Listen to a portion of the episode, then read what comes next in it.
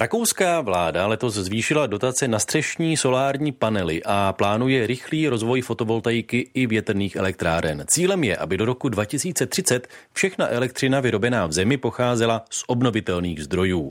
Více o tomto odvětví zjišťoval Štěpán Sedláček na cestě po Rakousku. Já právě stoupám po schodech nahoru do výšky 60 metrů. Mělo by to být přes 280 schodů odkud je výhled do zdejšího větrného parku. Cestou nahoru se ozývají zvuky. To není žádná nestvůra, ale elektrárna natáčí své listy podle směru větru. A jsme tady. So this is the wind park Brook and the Leiter 1. Tohle je větrný park v Brook and the Leiter 1. Šlo o první větrné elektrárny v regionu. Popisuje Norbert Kohler z organizace Energy Park, kterou v Dolním Rakousku založila v polovině 90. let skupina místních farmářů a nadšenců. Dnes podle Rakouské větrné asociace přesahuje kapacita větrných parků v zemi 3100 MW a zásobí elektřinou skoro 2 miliony domácností. Ale v roce 2000, kdy zdejší větrný park stavěli, kapacita v celé zemi dosahovala jen desítek megawatt. Pouštět se tehdy do takového podniku bylo jako rozjíždět startup. Chyběly potřebné zákony a regulace, které byly přijaty až několik let poté. A byl to opravdu riskantní biznis a investice. Ale nakonec se jim podařilo vyjednat výkupní cenu elektřiny a přesvědčit dost lidí, aby do toho vložili své peníze. Podařilo se a o devět let později zdejší elektrárny prodali rakouské polostátní energetické společnosti Verbund, která vyrábí elektřinu zejména ve vodních elektrárnách. V roce 2009 nám dala nabídku firma Verbund, která do té doby v tomhle sektoru nepůsobila. Naši majitelé získané peníze využili k dalším investicím. A dnes máme 53 větrných elektráren postavených v posledních deseti letech. Novější elektrárny dosahují výšky zhruba 130 metrů a výkonu bezmála 2 MW a také vyrobí dvojnásob energie oproti elektrárnám z roku 2000. Ale tohle už je taky historie. Dnes se bavíme o zařízeních s výkonem 3,5 MW a příští rok čekáme standard s výkonem 5 MW a také jejich rozměry stále rostou.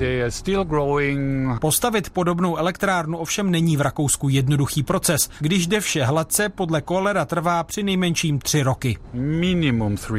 Nejprve se musíte přesvědčit, že máte vybrané vhodné místo. To znamená monitorovat rychlost větru během jednoho roku.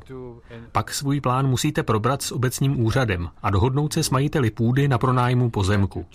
A také musíte mluvit s místními. Municipalita, která musí stavbu povolit, tak od nás většinou dostane část zisku do svého rozpočtu jako fixní poplatek, jako kompenzaci za to, že se místní lidé musí na elektrárnu dívat. Je také třeba zajistit dobré připojení na elektrickou soustavu. So then you have to deal with the grid people. Podotýká Norbert Kohler z energetického parku, který také vedle větrných elektráren provozuje stanici na výrobu bioplynu, nabízí prohlídky pro veřejnost, společně s Vídeňskou technickou univerzitou vede magisterský program specializovaný na rozvoj obnovitelných zdrojů. Vedle toho také vlastní solární elektrárnu na Slovensku a pomáhá obcím a dalším klientům s přípravou fotovoltaických projektů. V současnosti rozvoj obnovitelných zdrojů v Rakousku, podobně jako v Česku, také čeká na nové normy související s unijní legislativou, které mají nastavit nová pravidla. Systém výkupních cen by v Rakousku měly nahradit aukce.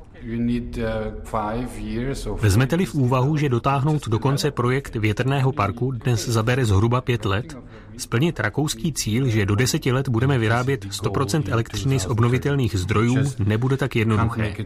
A jen s větrem to nezvládneme. Potřebujeme také rychlý rozvoj fotovoltaiky. To potvrzuje i expert na energetiku a klima z rakouské pobočky Greenpeace Adam Pavlov.